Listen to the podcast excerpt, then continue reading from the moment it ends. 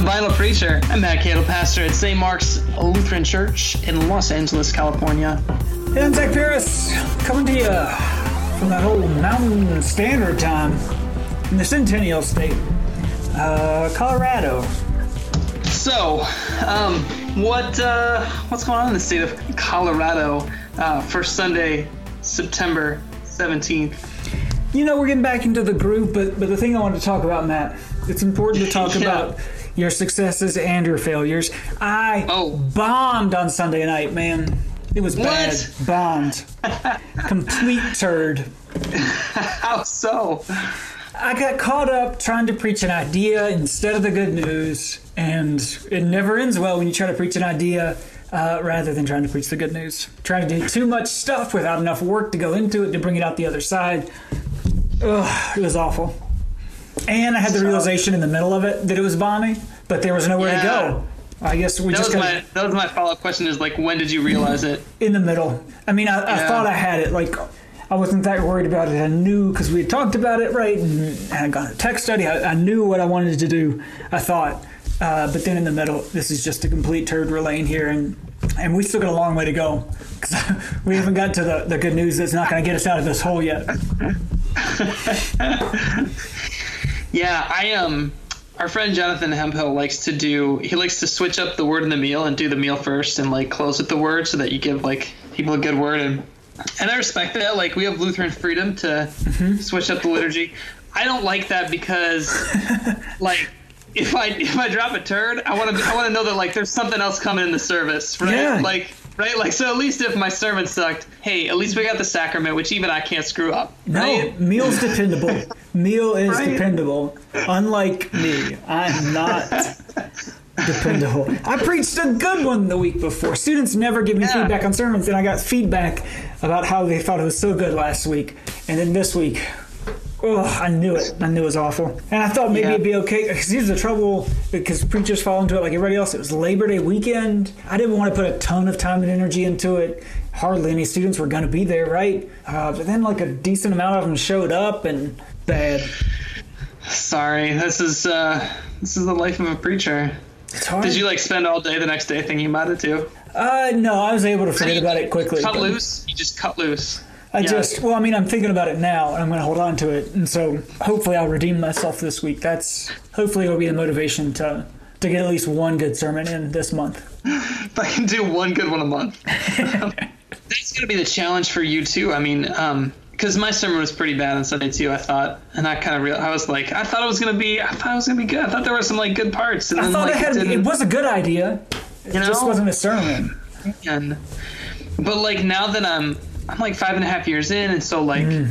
you know people are like I feel like they're willing to put up with with a crappy sermon Mm-hmm. because they- they're not all that bad, and like we know them well enough. Like well you could put okay, we'll, we'll give you this one, right? Like Mm-hmm. you could drop a bad song because I know you I still like that hit single you had, and you know you have a you have a larger body of work, right? Um, which is also true for you, but you have to like restart your community every year. I know. I mean, I think a part of it was the new community. I mean, I'm not going to make any excuses. I didn't do enough work to prepare to preach well. That's the that's the honest truth, right? But if I were to make excuses, I would say that that a part of it is this was only the second Sunday of this new community coming together, so there's still some feeling out I need to do of what exactly the space because that is a, a a- a thing that as a, as a traveling preacher from pulpit to pulpit, especially when you don't know where you're going, the space is different and it preaches different. Yeah. And that, that really varies for us based on who's there, what's going on, that kind of stuff. No, that's true. I feel like we talked about this before too. Like it depends so much on like who shows up that Sunday. You'll prepare this sermon thinking it's mm-hmm. going to be this one community, and then it'll be like the complete opposite community. I'll prepare a like- sermon all about the lives of, lives of students, and that night it will be just young adults not in college anymore, and some old people will show up, and there's not a student there. Brutal. I did think like so. You mentioned the preparation work, and I feel like um I was thinking about I was this is this is really horrible, but I it was it stuck with me somehow. Because sports metaphors are so corny, and I just like it's just a bad idea. So I'm, I'm warning you ahead of time, listeners. I tried to It's a bad save it on. Sunday with a sports metaphor. That's how bad it was. did, you, did you pull out a sports metaphor? It didn't go well. so I'm listening to the the Bill Simmons podcast with uh Willie McGinest. Did you listen to that? I did. one? That was a good one. Yeah, I thought it was pretty good. And they had he had this little it was like a very short little thing where he's talking about how um I think McGinest talked about how like Sunday and I thought he, this was probably oversimplified, but he talked about like Sundays being fun and it was like the week where the game is won, right? Which sounds like like a coaching cliche, right? But that it's like during the week where it's I was like, yeah, that, that probably is like how I should think about my preaching, right? That like it's done during the week and by the time you get to Sunday, you just gotta let it go, right? Just let it rip. just let it let it rip. But that it's really done during the week. Sometimes I forget that, and I'm like, I try to like pour all this energy into. It's that usually is not when it goes well. These days, my preaching Achilles heel. It's great to have the podcast. It forces me to think ahead. I've, I've gotten much better at being prepared and knowing each text, in particular, knowing its context, right, and how it relates to things before and after it. But then the back end of like, I get overconfident because I know this text inside and out now. I know a lot. I've sat on it for two weeks. I don't need to sit down and write a sermon because I mean, I basically I, I've got a good news statement already. I'll just flesh it out a bit more, right, and we'll be good. And then it's Sunday afternoon, and I'm like, oh god, I have to. I don't have enough time. I've got to. I've got to print bulletins. This is Yep. Yeah, mm-hmm. I love how it's Sunday afternoon for you. yeah, which is worse. It's worse, man. This is worse. oh, How about you? What's happening in uh, South LA on September 17th? oh, the freaking LA Rams are happening. Oh my gosh, it's a it is the it is such a double edged sword for our community. We have um the uh, the LA Rams play across the street, and so we're gonna do fundraising and sell parking and.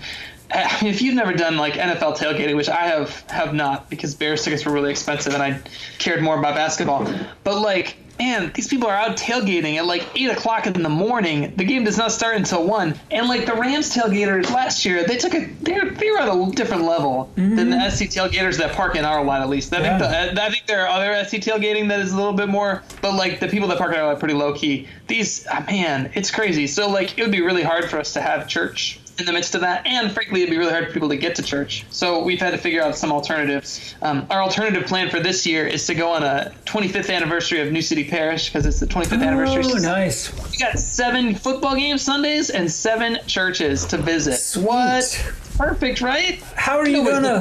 Nobody's gonna do it, but it's a great idea. It is an excellent idea. How are you going to be at both places? I'm not gonna. I like. I'm. I'm. I'm not gonna.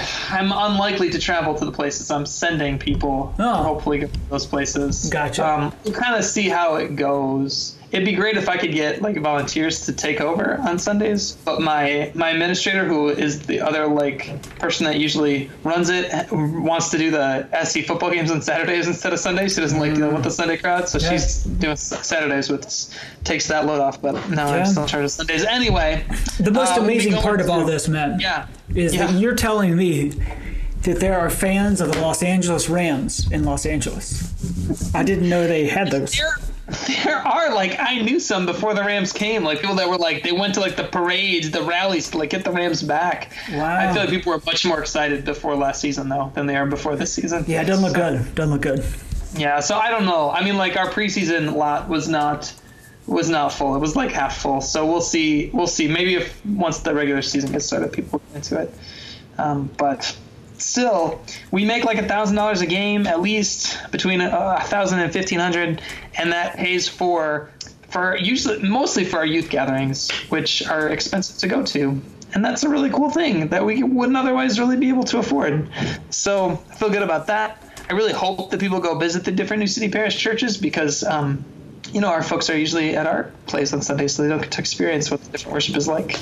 Where are folks supposed to go this week? This, uh, well, for the the tenth, they're supposed to go to Community Lutheran, and then they're going to do Community Lutheran is where the uh, is spearheading the God's Work Our Hands event at Skid Row. So if people want to participate in that, they can do that. That'd be really fun. Um, and I'm going to try to run over to Skid Row at like one o'clock when the parking is done, and then uh, um, on the 17th we're going to go to Pueblo de Dios Lutheran Church. They worship at noon, so I'm hoping that most of the parking will be done by then, and I can run down and make it to that worship. We've been doing more stuff with Pueblo, where they sent one of their youth to the youth gathering with us, and hopefully in Houston we're going to travel with one of their youth. So we're building a closer relationship with Pueblo de Dios, which is located in Compton, California. So we are going straight into Compton. They know how to party. Why does Pueblo de Dios uh, worship at noon? I've not heard of anyone else worshiping at noon. like as their only service. I don't know. The I- movement is is much more towards like 6 a.m. worship, so then church doesn't ruin the rest of your day. But Yeah, and we could do like that's the other option for us that we should we could do like a really early morning mm-hmm. worship. So maybe next year I'll. no, that's not gonna work for y'all. still don't. I still don't think anybody's gonna come. No, nobody's gonna be there on time. Well, what are you? What kind of sermon are you gonna be giving here in the parking lot? I What time? like the NFL you- well, they, the game started about one o'clock out here. Uh, we did do um, we did have communion in the parking lot last year, and I did like a little freestyle sermon. Like I didn't really write anything, but like I freestyled it. Mm-hmm. That's what I did on like- Sunday night, and it went good, real good. It went real good. I mean, like this kind of freestyle was like like a two mi- one to two minute sermon, which is sometimes a bit easier than like a ten minute sermon, right? Because you just all you really have to do is set it up, and so that actually was kind of fun. So I may do that, um, but I'm probably going to postpone this text to the 24th because I don't want to miss this text that we've got coming It's up. important, man. Uh, It's an important- You said kickoffs to what time? Like one. it's Time for the text. Oh! yeah, time for the text. And uh, wow, what a Kairos time this text is. We have got Exodus 14, 19 to 31. Uh, we've been working our way through Exodus after working our way through Genesis, and here is like the turning point, if there is one in the text. This one actually is a vigil reading. I know you thought you're not very familiar with the vigil. You thought the burning bush was a vigil reading. This is actually the vigil reading. Um, it actually, I think the vigil reading actually extends this text a little bit before and definitely after, because I know we get the song of Mir. Um, but we'll, I think we'll use the whole vigil text because it's it's good to include that stuff. So this is the Israelites passing through the sea. They're going through the sea. They are, uh, if you don't know the story, they're on the run. Pharaoh has finally he's issued uh, an executive order that they can they can leave and then what he changes his mind he rescinds the executive order uh, Unfortunate the Bible law. is a non an apolitical document, isn't it? That's right. I mean, Pharaoh, he's just enforcing the executive order that he himself made up in the first place. gosh. And so he is, uh, he's just going to go enforce the law. Pharaoh's going out, he's going to enforce the law, he's going to chase down these people, and they are stuck between the devil and the deep blue sea. Here they are, and um, they cry out, and Moses cries out, and God comes back and he says, I got this. And so God moves. There's interesting. This story starts. There's a couple of paragraphs here that are separated out. It begins, God uh, moves behind the Israelite army, and the pillar of cloud moves and goes behind the Israelites, so that there's a lot of movement happening here in the beginning. You've got this army of Egyptians, and you've got God moving God's pieces around the chessboard, so that the so that it's no longer the Israelites that are walled in, but but uh, Uh, Pharaoh's army that's walled in.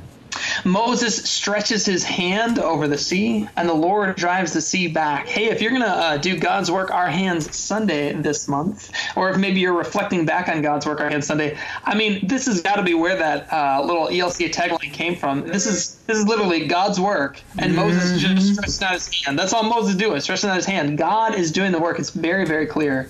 God drives the sea back. God turns the sea into dry land. Creation itself is moving around. Callbacks to Genesis here. The waters form a wall for the Israelites on their right and on their left. I think this image of wall is kind of interesting too because the the sea. At the beginning of the story, the sea is the wall that is an obstacle for these Israelites. God moves them around and they become a wall of protection uh, for the Israelites. First, they're an obstacle to the Israelites' freedom, and now they become this wall of protection. Transformation. Transformation. It's incredible. Transformation. Um, the Egyptians pursue, they run in. God clogs their chariot wheels, and the Egyptians say, Let us flee, for the Lord is fighting for the Israelites against Egypt. The Egyptians call this out. The Egyptians proclaim the truth. And then the Lord says to Moses, Stretch your hand over the sea, and the water comes back upon the Egyptians. So the, that water that was an obstacle becomes a wall of protection and now turns in upon the enemy itself uh, and becomes a wall of destruction for the Oh. Egyptians. I know it's If crazy. only the gospel weren't so apolitical. if only. Transformed walls. Oh gosh, immigrants. Jeez. Oh my god. I know, right? And so then the Lord, the Lord saved. The, this is the conclusion. The Lord saves Israel that day from the Egyptians, and Israel saw the Egyptians dead on the seashore. The people believed the Lord. and then it closes. We don't get this, but the psalmody is interesting. People think the psalm, the psalmody uh, is always from the Psalms. This one says Psalm 114, or you can use Exodus 15, Ooh, 1 to 11, 20, 21. Song of Moses. Uh, the songs of Moses and Miriam gets thrown in there. 2021 is Miriam and all the women that do a liturgical dance. So all that time that we were uh, in seminary and uh, folks would roll their eyes at liturgical dances. Yes, that happened. Uh, here is the liturgical dance right here in the scriptures. I'm sorry, y'all that don't like liturgical dances, right here. It's right here. There it is. So it's good, right? Just read the, the story. Stories. Just read the story. Just read the story. That's all you. I do think I lift up. I mean, I, lifted up a few things just telling the story, but I think, um, you know, this is here we are in the the 500th year of the Reformation. Um, and if you want to bring up some really strong Lutheran themes, one of the key pieces here is that this really is God's action. God does the action here. God drives the sea back. God turns the sea to dry land. Um, the people walk into the sea on dry ground. The people do walk by faith. I mean, quite like literally, they take that step of faith, but it's a response to what God already did, dividing those waters. So the interplay between God and the people really is a God's act and the people's response. So much so that you can, uh, it's really interesting here. We talked about this earlier in an earlier Exodus text, but God does not call Israel to pick up the sword against the Egyptian army, right? Mm. Here you have an army pursuing. And one thing that could happen is that the God could say, All right, pick up your arms and I'll fight with you, and um, you destroy the Egyptians with your swords and your weapons. God does not do that here. God takes vengeance. God um, does that action. Israel is not called to pick up that sword. Israel is simply called to pass, to walk through the sea, uh, and to find Israel's way to the other side. It's a really, it's a really key piece, I think. You could even say that Israel lays down its sword and shield at the riverside, right? What? Yeah, I know, I know. It's such a biblical I also think I also think this is really interesting that God does two things here. I think that are, that are interesting. God first immediately rescues the Israelites. They walk through the dry land. They walk through the, the dry land. They find their way to the other side. God protects this people. Um, God provides this people sanctuary through the waters, right, and protects this individual group of people. But then God could have just ended it there, right? God could have just ended it there and left those Egyptians on the other side of the sea and they're just separated by these waters at the end. But instead, God deals with the bigger problem. That's the second thing God does, is that God comes and deals with the structural issue and just washes the Egyptians away. Um, and so I think that piece is really interesting. God first rescues, and then God defeats evil. Martin Luther King preached a sermon on this text uh, that's in the the collection Strength to Love, and he identifies the Egyptians not merely with the people, but with evil itself. And that that's what God does here, that God just, that this is this um, metaphorical cosmic story. It's a story, it's a story of a people, it's a historical uh, kind of narrative, but it's also this cosmic metaphor. That's why it comes up again and again, including when we get to Christianity, including when we get to that Holy Week and Easter weekend, uh, because this is also a metaphor for what God does with evil in general. And so, in a similar way, here's my last uh, piece, and then I'm to shut up and stop talking. But if we saw this as a baptismal text, I wonder if we can see it not just as good people and bad people, but that in the waters, God drowns our Egyptian selves, right? That there's maybe there's some Egyptian and some Israelite in each of us, and that um, if in baptism there is a drowning, it's a drowning of uh, of the Egyptian, the Pharaoh side within each of us and uh, and that might be one way to think about think about this. That isn't just good people and bad people, uh, but that there's some Israel and some Pharaoh in each of us. Beautiful, Matt.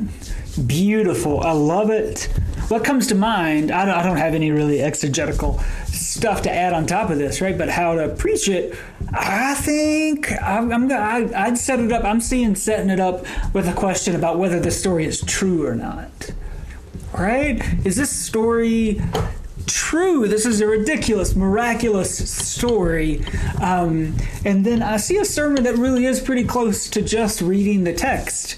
Uh, maybe throwing some uh, context in here and there, but it's a story that you could start with having a, a, rhetorical question of, of is this story true, and you could lift up how ridiculous it is, how unlikely, and probable it is, and by the end of the story, I think you could pull everyone around uh, pretty easily to see that this story might be true, and that that's probably good news in itself in this place in can time.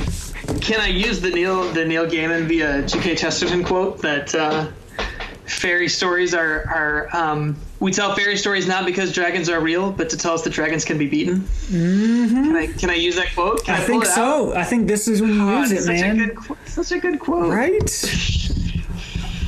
That's beautiful. Beautiful, man.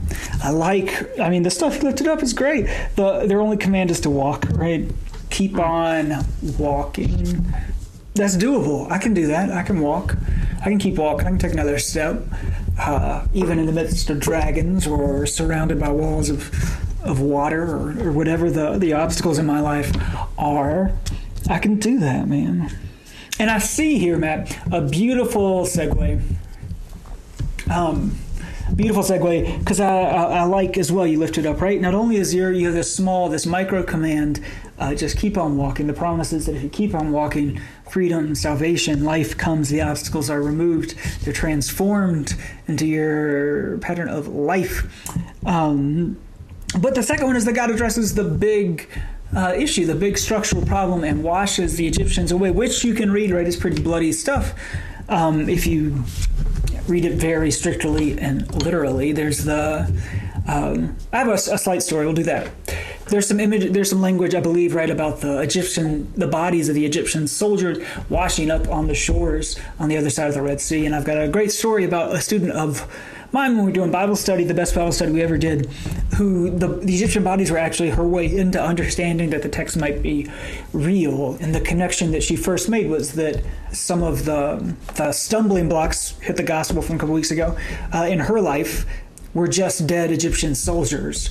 And that they didn't need to be. They weren't the walls of water. That she could let the Egyptian sh- soldiers lie dead on the beach, and she could keep on walking instead of tending to these dead Egyptian soldiers. Right? Which this really bloody metaphor. It's without unable to be redeemed. Right? And the student found a like it was the source of life in the story for her. Wow. Right? Yeah, that'll preach. Mm-hmm. Whew. That's why I love a good narrative and not this Jesus that just sits around teaching and talking in parables. Um, the connection here is What's- the big structural problem. Uh, last week we talked about Jesus gave some instructions on how to live in the community together, what to do uh, when one sins in the community. You talk to them about it, then you get two or three people, and then you go to the church. Um, and we lifted up that there's this whole part left out of that where Jesus has talked about how the uh, what you are to do is to turn the other cheek. And so it follows up with this short teaching, and then we get into a parable where somebody says, That sounds great, uh, but what if the person keeps on uh, sinning, right? You get reconciled and they keep doing the thing uh, that they have said they are not going to do anymore. How many times should we forgive them? And Jesus says, uh, 77, right? Which is this uh, euphemism for never stop forgiving them. Um, but there's a qualifier because we get this little parable, uh, which can be is a little bloody, like uh, our Exodus story, right? Um, Jesus tells the parable of a king who's wanted to settle accounts with his slaves, uh, and there's a slave who owed the king 10,000 talents. Now, let me go to Google and see what the talent is at these days. So, a talent was equal to 6,000 denarii, denarii, denarii, uh, and a denarii was uh, the amount you'd be paid for a day's labor. So, 10,000 uh, talents is an astronomical sum. One talent is equal to 20 years of labor, right? Which is probably a lifetime of work. Uh, but the slave falls on, on the slave's knees and says, Please have patience because I will pay you everything. That's ludicrous. If the slave gives the, the, the king, the Lord, every cent that the slave earns over their entire life, it's only going to be one ten thousandth of what he owes. And the king, in his uh, mercy and his grace, forgives the debt. Uh, their relationship is restored. But the slave goes out uh, and is a real jerk over just a little bit of money. Who only someone owed him 100 denarii, which still that's not an insignificant amount. That's 100 days of labor. Uh, that's what, a third of a year, uh, four months of, of salary, uh, salary like they had salary, uh, four months of, of wages of hard work. Um, and he demands uh, demands payment from that fellow slave. And the king finds out about it, not happy, uh, and so summons the slave. Uh, and then here it gets a little intense. You wicked slave, I forgave you all that debt because you pleaded with me. Should you not have had mercy on your fellow slave? And in his anger, his Lord handed him over to be tortured until he would pay his entire debt. And so my heavenly Father will do to every one of you, woo, if you do not forgive your brother or your sister from your heart. That's super intense at the end, and I think we're conditioned to hear it in a very particular way, and that's sort of the economics of salvation kind of thing. Your sins are on one side, you got to balance the sins, and when you go into sins, it's like we think of it like our, our, our liturgy chips that we've talked about. You go into debt on your chips, and you got to pay the chips back. Uh, you're going to be tortured uh, at the gates of hell until uh, you have paid your debt. But I don't think that's what we're actually getting at. What I think instead we're getting at is that larger systematic issue um, that there is a nuance to forgiveness, that it is one thing to forgive the sin. We're, we're gonna we're gonna tread. We're gonna touch on some language that has been misused, certainly, uh, to describe uh, sexuality in the church. Right? Lo- uh, love the sinner, hate the sin. But that is what Jesus is getting at here. The sin itself, the behavior, the destructive relationship between people is not uh, forgiven. The person is forgiven, and that destructive, that broken link between us is made whole. And so I think what Jesus is saying is whatever it takes to to get rid of that brokenness, to to erase that debt, is what will happen. Um, so I think that redeems a bit of the individual, sort of scary gloom and doom, uh, threatening nature of this. Did that convince you, Matt? yeah, I guess. I mean, like, I, it's, it's, man, the brutality of the law. Right? I mean, oh my goodness. Um, yeah. I mean, I think it's like we see the whole in, in unlimited forgiveness and living together, right? Like, that's a real thing that there comes a point where you can't live together if the person if if if a behavior in the community doesn't go is not changed. Classic example would be domestic violence here right? That would be an easy easy one to go to. Maybe not a sermon but it's it's a clear example right? You don't ask uh, the victim of domestic violence to forgive uh, without any sort of expectation that the behaviors change. Insert that into the parable. What do you mean with domestic violence? Uh, let's say a victim of domestic violence came and said, Lord, if another member of my household, right, sins against me, how often should I forgive them? And Jesus says, You should always forgive them forever. That's probably not pastoral advice that I hope that you've given to somebody, Matt. Um, I've not yet given that advice. But Jesus does say that. Uh, but he follows it up with this really severe story about not that the the slave here is not punished um, in of themselves. They're, the slave here is not the enemy, but the debt of the slave is the enemy. Um, uh, the Lord handed him over to be tortured until he would pay his entire debt. And debt here is describing the relationship between the Lord and the, the slave. And so, within inserting it into the story, uh, full forgiveness will not be achieved, cannot be achieved until that behavior, that relationship is is reconciled, is made whole again. Well, I think too, like the, I think the sin that Jesus chooses to talk about is is relevant, right? That this is this is this is financial debt. There's power and money involved in this story that Jesus tells, right? Because um, he could have told a different story with different like like he could have told a story about domestic violence and i like i'm i'm curious what that would look what it would look like to like if if it's possible to retell the story to retell the parable in that way but i think that like but I think there's already this huge power differential, right, between the king and the slaves. And then there's this crazy debt. And you want to talk about debt, right? And what debt, like just the role that that plays if we're talking about when we talk about power and the way that we assert power over each other. Um, and then uh, and then it continues right with like so there's there's this massive power differential the king and the slaves and then the slave tries to assert power over the other slaves money and power man like it's just it's craziness and there's this it's like So I think that's relevant. I think that's relevant. Mm-hmm. I also think the other piece that I think is relevant is that like that's also a, a piece of the Lord's Prayer that comes up, right? And I'm not, I don't know if this is the the wording in Matthew. I mm-hmm. think we should, if I was really if I was really prepared, I would have looked that up. Um, but forgive us our debts, right? As we forgive our debtors. That's one translation of the Lord's Prayer. And here here it is, right? Here's a parable about that exact like phrasing. I think that thing of debts and debtors is like it's a really relevant image um, for how we think about this. So, yeah. Yeah.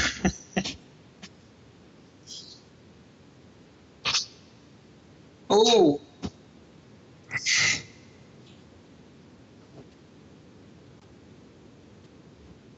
Right? Or something. I don't know. There's a lot of stuff I got to tease out there. But I think what I was trying to say, and I'm going to say much more succinctly, with a nice example, is that there's a difference between pardon and forgiveness. Um, again, if only the gospel uh, were were not apolitical, uh, let's say, for example, uh, I don't know, like the president had pardon power. Uh, and could just pardon federal crimes. just because the president pardoned uh, an individual for their crimes does not mean that they are forgiven, and certainly does not mean that that their relationship with their victims uh, and with the communities in which they live are suddenly made whole. I think that perhaps was the is the difference, uh, the, the, a more nuanced uh, understanding of forgiveness that's getting fleshed out in this parable. Yeah, because that's not even like that kind of pardon. I mean, like forgiveness implies a uh, this person did something wrong uh, they've repented, or there's at least some acknowledgement that what happened was wrong, uh, and so we're gonna just we're gonna pardon that.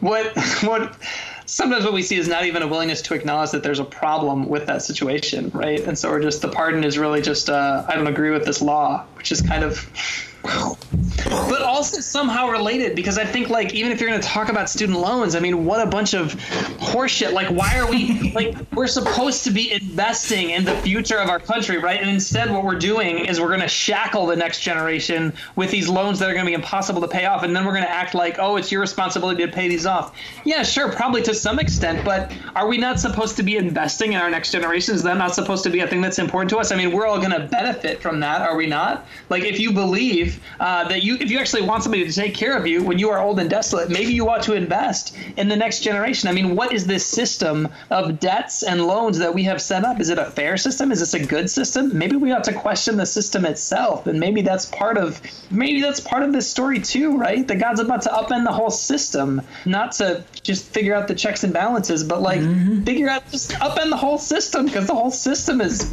corrupted. Perhaps debt is a symptom of our inability to live in the oneness uh, that is our reality. Because that that's the, the one of the issues at the heart of, of what motivates the lord the king to come after the dude here. Debt means that you're not on equal footing with the one to whom you are indebted or the one that you are, uh, have a debt with. Uh, and when that relationship is made right here, when the debt is removed, uh, the slave and the Lord should be one. The slave should reflect fully uh, the life, the generosity of uh, the Lord, and clearly that's not the case. The debt, even though the, the debt has been pardoned, the debt's not been forgiven. Um, they are not. I mean, right? Like, and our failure to see uh, students uh, for those of us who pay taxes and all that kind of stuff, right? And support and more or less are theoretically in charge of public universities, our failure to see and understand and see ourselves in uh, in in students, right, who are the next generation, our uh, Sheriff Joe, inability to see all of the people in our communities as ourselves, to see ourselves in them, leaves yes, us yes. indebted to each other. Yes, and that's and that's and that's the piece that I wish that we could carry forward, right? That we are all indebted to each other. I mean, it's this extraordinary thing where we come to church on Sundays. We have a whole country that comes to church on Sundays, hears about grace, wants to talk about grace, wants to talk about forgiveness, wants to celebrate how God has granted us pardon, and then walks out the door and acts like, "Oh, uh, you still owe me." Um, oh, law and order, law and order, law and order. You just got came out of a service where God upended the whole system of law and order, and then you're going to walk out the door and trumpet law and order like you are the one who's supposed to be, um, like like you are somehow qualified to go out and uh, and be the arbiter of law and order. Like, who do you think you are? I mean, that's the question that I would ask at the end of the text. Who do you think you are? Like, you think that you you are without debt? I mean, he, ugh. I mean, this is imagine if there were a country that was that that began uh, by exterminating a whole people in genocide, and then uh, and then enslaved another race of people, and then turned around and was like, um, "Yeah, you just crossed this border that we made up, so clearly we ought to enforce law." Do you not know who you are? Do you like? Do you not realize that we all are indebted to each other? That we all live under under sin, right? We all have sinned and fall short of the glory of God. Maybe we have to treat one another with a little grace. But we don't actually believe that, right? We don't actually believe that we are all um, under the law. I mean, here is a text where I think law and gospel becomes, man, I mean, what you really see the law as this thing that ought to um, send all of us to our knees, right? That none of us ought to be high and mighty about law and order. We all ought to be on our knees um, because we're all we're all lawbreakers here, right? Like we are all lawbreakers, and we ought to see ourselves as such. And then, what does gospel impel us to do? The fact that we have been forgiven by God. What does that actually impel us to do? It means we have to treat one another with grace right? It means we have to treat one another as brothers and sisters, uh, deserving of our forgiveness. So, man, it's incredibly relevant. It's incredibly relevant. I would also, I also like, if you're going to go student loans too, I mean, like, here's another example of where you could really push. I mean, you don't want to preach an idea, I know, right? But man, could you could you unpack some lectures here? Because Alan Storey, uh, who's this pastor in South Africa, um, he's a white pastor in South Africa, and he's the pastor of one of the most multiracial churches in South Africa. And he preaches on manna and mercy, and talks about the story of God giving manna in the wilderness as being something that's against the very idea of savings and debt, which is what our whole like economic system is based on, right? Like you're not going to buy a house unless you're going to go into some debt, right? Like we have we've accepted this system, we live under this system, but in fact, the system of manna that God offers says if your brother or sister is still hungry, you should just give them the food, and then you shouldn't save any for the next day. Like, let's just make sure everybody gets enough today, and then we'll move on, right? So, how does this person get into this much debt to begin with? If he needed something to eat, if he actually needed something to live on, the king should have just given it to him, period. or if it wasn't something he needed and the king knew that he was getting more and more into debt, what the hell was the king giving him that much money in the first place for, right? Like, is this not predatory lending? Mm-hmm. Like, it seems like this is some predatory lending going on, right? Either it's something you need, like a student loan, in which case you ought to just give it to him or this is some kind of predatory lend. This is like payday lending, right? There's something like really like going on here. So I'd push I'd push that, right? And then you can even think about because I'm reading this uh, history of the Reformation right now via Audible.com, one of our podcast sponsors. if only. Um, talking about how uh, right there was a whole period in our history where Christians were not supposed to lend money, um, but let the Jewish people do it. right? Come but on. took advantage of that, right? It was a uh-huh. whole thing where they took advantage of it and they could like so they could demonize Jewish people, but they still like participate in the system because they could benefit from it when they wanted to, right? It was this whole thing in Christian history about loans and indebtedness that we have now somehow conveniently forgotten. but I think it's totally worth pushing that. I love it. Preach on student loans. You should do it. You got a whole, you got a sermon series you could preach. Ugh. I'm just going to play back that segment from the podcast. I'm going to drop this expensive mic because I'm talking too much. No, no, preach, Matt, preach. I do want to add uh, a comfortable word of grace for a moment here. Uh, I mean, you don't have to, right? We don't. We don't have to forgive our debtors. Um, I mean, the Egyptians didn't do it. Uh, didn't stand in the way of the things God was doing and it, it wasn't super comfortable for the Egyptians. The future, uh, getting drowned is not, uh, I've heard, uh, a very pleasant experience. Uh, you know, and, and like the slave, he didn't have to, right? Uh, he's only going to be tortured until uh, the debt is paid. So that's not forever, right? God's going to do some big things and take care of that. So you got options here. You got options. You don't have to do nothing, but there probably are some more life giving ways to live. Yeah, and I think there's there's a real contrast, right? Like you could set up you could set up the law pretty hard here, um, but then I think that life giving way to live. I mean, that's that's verse thirty five, right? And uh, and that ought to flow like cooling waters. So, good luck. Good luck, Preacher. Like the cooling waters of the, the Red slash Reed Sea over the bodies of the Egyptian soldiers. Oh, I do think. Can I say one more thing, and then, and then Yeah, I'll please. No, this is good. This is what people come to the podcast for, man. I do think that. So, um, so I can get all, I can, you know, you can you can rage against the system, right? But I do think that what Jesus does here too is that he takes it. He like he starts out by talking about the system, I think, right? Because there's a king and the slaves. And so you're you can rail against the the whole student loan system, but then he brings it right down to to us as individual people, right? So it's very easy to be like, oh, the sin is out there in the political system, and Jesus says, yeah, but how are you treating the person next to you, right? And he indicts both things, right? He indicts the political system, but he also indicts us and how we're treating that person that's sitting right next to us. And so I think that he does both the global and the local um, right there. I think that's important, right? Because it means that even us, like we can be a social justice warrior, but we still lie under the the condemnation of the law, and that's important. That's important, right? Like that's important. Okay, And I think all. there's, I mean, I think maybe a helpful thing too to say, or to make explicit, is you have this structural and this personal thing going on all at once. And Mm-hmm. within the church, I think easily from the from the pulpit we can pretty easily go to and inhabit that sort of uh, the fullness of the of the personal here, um, and we can cast stones pretty easily at the structural, like our larger society and community. But um, in your congregation, in your context, when you all make, uh, and not just St. Mark's, speaking to the larger church here, uh, how often does this understanding of debts uh, shape what you do? Right? Most congregations are notoriously fiscally conservative.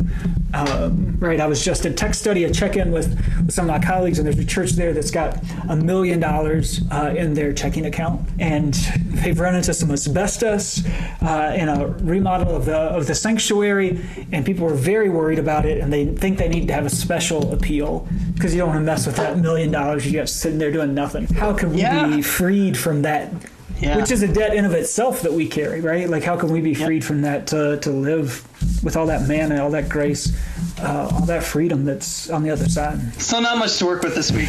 Not much at all. Not much That's at all. a shame. Sorry, you guys. That's a shame. Maybe next week. Better luck. Better luck next time. here's the challenge, Matt. We got a lot. We just we just did a lot, a lot, a lot. How uh, how are you going to distill that down to one good news statement? Also, isn't it a shame you're not preaching this week? you done Is did it? A, I am. I'm gonna move these texts to the following to the following week. But um, yeah, no, that is. I mean, that's gonna be the challenge, right? That is definitely so the challenge. much. You I can't am. do everything. That's the problem here. I do think the good news. I'm gonna pull it from Exodus, even though I like this Matthew text a lot, and I've I used it a lot. Um, but I think that line in verse 25, Exodus 14:25, the Lord is fighting for them against Egypt, and I turn that around and say the Lord is fighting for us against Egypt, and I might think about what that means, because what it says is that God is on our side. We talked a lot about. We talked a few weeks ago about which side are you on, and this is that God is on our side, and is fighting against Egypt, and that might look like a system of debts, and it might look like all the ways that we enslave ourselves um, or allow ourselves to be enslaved, and all these all the ways that you could talk about the Egypt, the Pharaoh within us, but to know that God is on our side, and to me that's that's going to be the good news. You're going to have to make that reality of evil real enough that you want it to be dead on the seashore, right? But the good news is that God is God is on our side. It's all a damn golden calf anyway. Sorry, I'm gonna rant half a second here, right? It's a damn golden calf anyway, right? Saving and debt and all like you're lifting up there, right? Now we're like, hey, why don't we tax 401k so uh, we can pay for corporate tax breaks? Not real. That uh, salvation is not eternal, not true. Golden calf. I agree. I think I'm probably, I mean, I think I got to hit. My good news is going to take a little bit of uh, gymnastics, right? But I, I really like that idea. That the good news is that all God uh, calls us to do is to keep walking. That's that, that there are, uh, there's this cosmic dimension to the, uh, which I think people need to hear, right? I think that's maybe a, a slightly different uh, tact at the same sort of like larger structural issues. Is is it's not simply larger structural issues; it's a cosmic scale of the wrestling that, that we've been doing forever. And there's so much resonance with this story through through history, and that it's easy to get swept up in, swallowed up by the structural issues, um, right? Like if you're a student, are you going to leave? And so they'd be like, well, I'm not going to take student loans anymore. You, you're probably not empowered to do much about that, right? But you're, Yeah. but uh, but but hopefully we can empower folks to keep on walking, um, and, pe- and keep on walking in a particular way. But but I think that's the goal.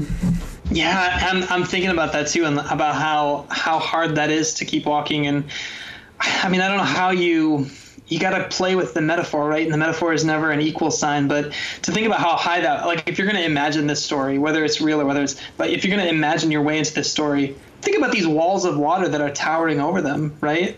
And to think about what what it is that towers over us and is terrifying. And that we, there's a Right. there's a there's a pathway. There's a play. There's a next step to be taken. Um, but to also make that those that that army behind you, those walls of water on either side, to make that all real too. You know. Love it. What are you Love gonna it. listen to, Matt? So uh, yeah. So I got I got a couple songs. So um, I'm gonna start with uh, with a song by the Doors called "Break On Through." Ah, you took it. Are you gonna use it? I mean, how could you not use it this week? It's not right. I was trying to think of some songs that could hold the, the majesty of this kind of story, and uh, I had to go back in time for the Doors. Break on through the other side. Uh, we're both we're both pulling that one out, throwing it on the on the playlist. Oh man, that's good. That's good, Matt. Since you stole that, I'm going to go with another one of our classics, uh, a favorite of the Vinyl Preacher, uh, the Blue Scholars. Uh, you got a their first album, uh, Blue Scholars. It's it's tremendous. It's a tremendous album, uh, and I'm going to go to it for a, for not one of the, the, the singles, not one of the, the really popular songs off of it, but there is a song on the Blue Scholars. Blue Scholars, their their their their debut album called Life and Debt, which is nice. Of course, it's the Blue Scholars. They're whatever you call it, right? Uh, really into structural stuff, and they talk about the role debt plays. Really, they're playing with death, uh, life and death. Uh, but it ends with some good news. I love how you love the people as much as so. I love it how you want to redistribute the wealth. Third world sister, never sacrificing substance for style, but stylish with a golden type smile. I love it how you organize with other strong sisters. Love it how you talk about tearing down the system. Uh, yes is the answer to your question. Life and debt. Love it. Well, I'm gonna um, if I started my playlist with "Break Up Through the Other Side," I'm gonna close it off with uh, a song, an old song by Bobby Darin called "Beyond the Sea." Beyond the Sea. It'll look ahead. It's like a jaunty little. It's like a jaunty little, uh, little old school song. But I, I think it's actually like. Um, even though we're dealing with these serious, um, overwhelming issues, and I think that's true, on the other side of the sea, Moses and Miriam are dancing. Um, they're having a, a lighthearted fiesta, and so uh, I imagine Bobby Darin, uh, "Beyond the Sea" on their playlist. If uh, anybody knows of a good cover of this song that remixes it, I would love to. Uh, I would love to hear that too. But uh, "Beyond the Sea," and that also points us to what lies beyond, which I'm sure we'll tackle next week. Oh, oh, Matt, I switched it up here at the last second because that's made me think of one of the songs uh, that we're hearing a lot currently in my household. Uh, my beloved child uh, is a big fan of the uh, animated picture. Uh, known as uh, Moana. And so this comes to you from the old Moana soundtrack here. It's called uh, How Far I'll Go. Yes. Uh, Matt, you're gonna love this. I've been staring at the edge of the water long as I can remember, never really knowing why. I wish I could be the perfect daughter, but I come back to the water, no matter how hard I try. Uh, and it's all about right, uh, seeing what lies on the other side there. And how do you get to the other side of the water, Matt? You take one step uh, into the water and you'll find out what lies out there. No one knows how deep it goes. And it seems like it's calling me. Good stuff. Do you want the uh, the the the movie version or the Alessia Cara single version? I don't really like the Alessia Cara version. No, you don't like it. I like the movie version better. Uh, but either one, you know, I mean, it's definitely poppy. Okay, I mean, I she it. makes it Hey, sound kind of um, like sexual, and I don't. That's not my experience with the song, you know? It's true. Have you you seen the movie? Oh, I've not seen the movie. That's right. I haven't seen it. Matt, it's on Netflix. I know that's what the kids tell me every single time I say I haven't seen it. Oh, Uh, but I know the song well because I helped to run a summer day camp for little kids this summer. that's right. And it was the song of the Despacito may have been the song of the summer for the teenagers, but but the little ones, uh, How Far I'll Go, is still dominating 2017. Hey, fun fact: Do you know who co-wrote the Moana soundtrack? no, who's that? Paul Miranda. Oh. What? Well. Oh. Uh, I have one housekeeping note, man. Unless you have other songs, we have a new enemy of the pod. Did Yeah, you, did you see this? I did. I did. I was so. I was so stunned. I didn't know Oh. how to respond. What a bummer. Ben Adams was number one fan of the pod and now has moved to number one enemy of the pod. Or not number one, he's a self self proclaimed. K Strick is still number one enemy from my eyes. Uh, but he's declared himself as an enemy of the pod just because we bashed Detroit a little bit. I can't even remember that. What did you? What did you say? I don't I don't remember either. I'm sure it was it was well intentioned. It must have been memorable. I mean, I think here's what I'll offer as a as a as an olive branch. Uh, number one, I'll offer the piece of information that, that I've never been to Detroit, uh, so so I may not be the world's best You've never expert on. been to Detroit, I've been to Ann Arbor. Is that Detroit? Adam took me the there time. Motor City, I've been to the Farming- Big D. Farmington Hills. Is that Detroit? Number number two, Matt.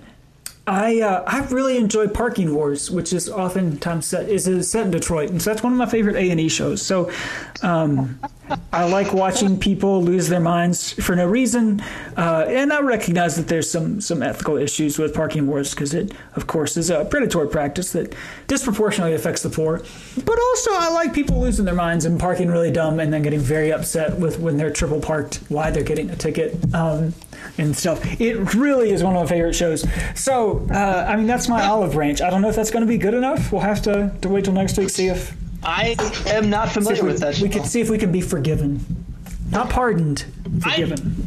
I just want to say that although uh, we both lie under condemnation of the law and Ben Adams, uh, I love Detroit. My my I, I married a Detroit uh, fan. Uh, Chris grew up in Western Michigan, but rooted uh, hard for the uh, Detroit Tigers and especially the Detroit Red Wings. Um, when I, uh, my mom uh, has gotten our girls uh, sport many sports things from the Chicago teams, the Bulls, the Cubs, and then my mom said, "Oh, I got to get them some Blackhawk stuff." And Chris said, "No, I'm drawing the line uh, because they will only be wearing Detroit Red Wings gear."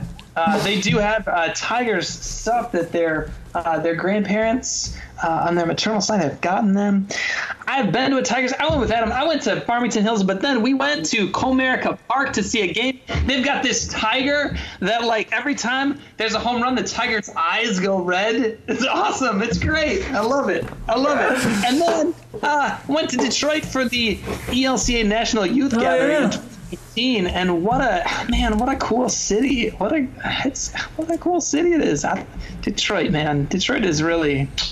It's a good place. I mean, it's a I good s- place. I don't care what you say. I said- Harris, I, I think Detroit is just. It's fantastic. I just have never had the experience. That's that's probably what it is. I mean, I, I'm such a fan of Detroit that that when we were in seminary, I sent both of our wives there to go to the Sweet 16 because because Hannah won tickets to go to the Sweet 16, and Chris and Hannah went, and they got to watch a young Steph Curry from Davidson beat up on Wisconsin. Um, so What did they really? Yeah, they did. That's crazy. That's crazy. Detroit, man, home of. I mean, Detroit, home Little of the, Caesars. The, the, Hen- the Little Caesars, the Henry Ford Museum, Joe Louis Arena, and the Joe Louis Fist. What a cool statue that is. I mean, oh There's my a lot goodness. of uh, mean, Diego. What's his got, name there, right? You got Diego Rivera murals. Oh my God, those are pretty. They're incredible. I mean. I I'm a Diego Rivera connoisseur, having traveled Mm-hmm. to many of the Diego Rivera sites in Mexico, and those Detroit murals are they're at another level. Uh, and you got, I mean, we're the vinyl preacher. Some of the best vinyl records of all true. time were from It's where? true. Motown. Hit City. Motown. Uh, fun fact about Motown. I mean, we could go on and on about Detroit. Maybe we need a special emergency pod. But when we went to the Motown Museum, uh, Hitsville, USA, Mm-hmm. they had this little um, summary. Hey, you know, like all those pe- the people that when Motown started. I mean, this was basically like an after-school program for youth. Like they were like teenagers. I mean, these were like kids in their late teens making some of the best music I think in the history. I mean, ladies are like these are some incredible um, pop and R and B songs. Ted Motown, Nugent? some of the best music history coming out. we're gonna forget about him. Coming Kid out Rock. Motown, the white music out of Motown, um, out of out of out of Michigan. Uh, not the greatest, except for uh, I will say Bob Seger. Gotta love. Oh, yeah. If you go to um, The road. I once it, talk about cultural exchange here. Um, I once explained to one of the um, African American members of my congregation. You know, I often learn about cultural things from uh, from from this community. They said, "Oh, Pastor, you got to share some things from your community." And so I said, "Well, you know," I said when we went to Detroit, I said, "You know, um, so you know when you go to a um, a wedding in the black community, you'll often have like um, they'll play the wobble or they'll play the cha cha. You'll do these line dances. They're just like they're way better than the country line. Dance. I mean, it's like it's so cool, and everybody knows the dance. The first time I saw this, I was like, how does everyone know this dance? Do you learn this at home? It's incredible. I said, but you know what? If you go to a white people wedding, um, particularly in the Midwest, I have been to some of them in Michigan, uh, including my own, which was in Michigan. What happens is they'll play the Bob Seger song, take those old records off the shelf and it floods the dance floor. Uh, and we don't even really dance. We just kind of pump our fists. Uh, it's it's kind of a, it's like a cultural experience. Um, so Bob Seger, uh, he's like he's if you need to flood the dance floor at a white people wedding in the Midwest, Bob Seger, man. Bob What Seger. a generous reading of white Midwestern culture.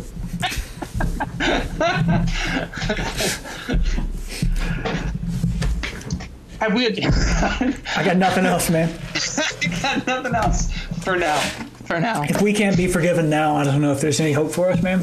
Oh well, it's uh, it's been real, Zach. It's been real. It's been real what? It's been real. Final.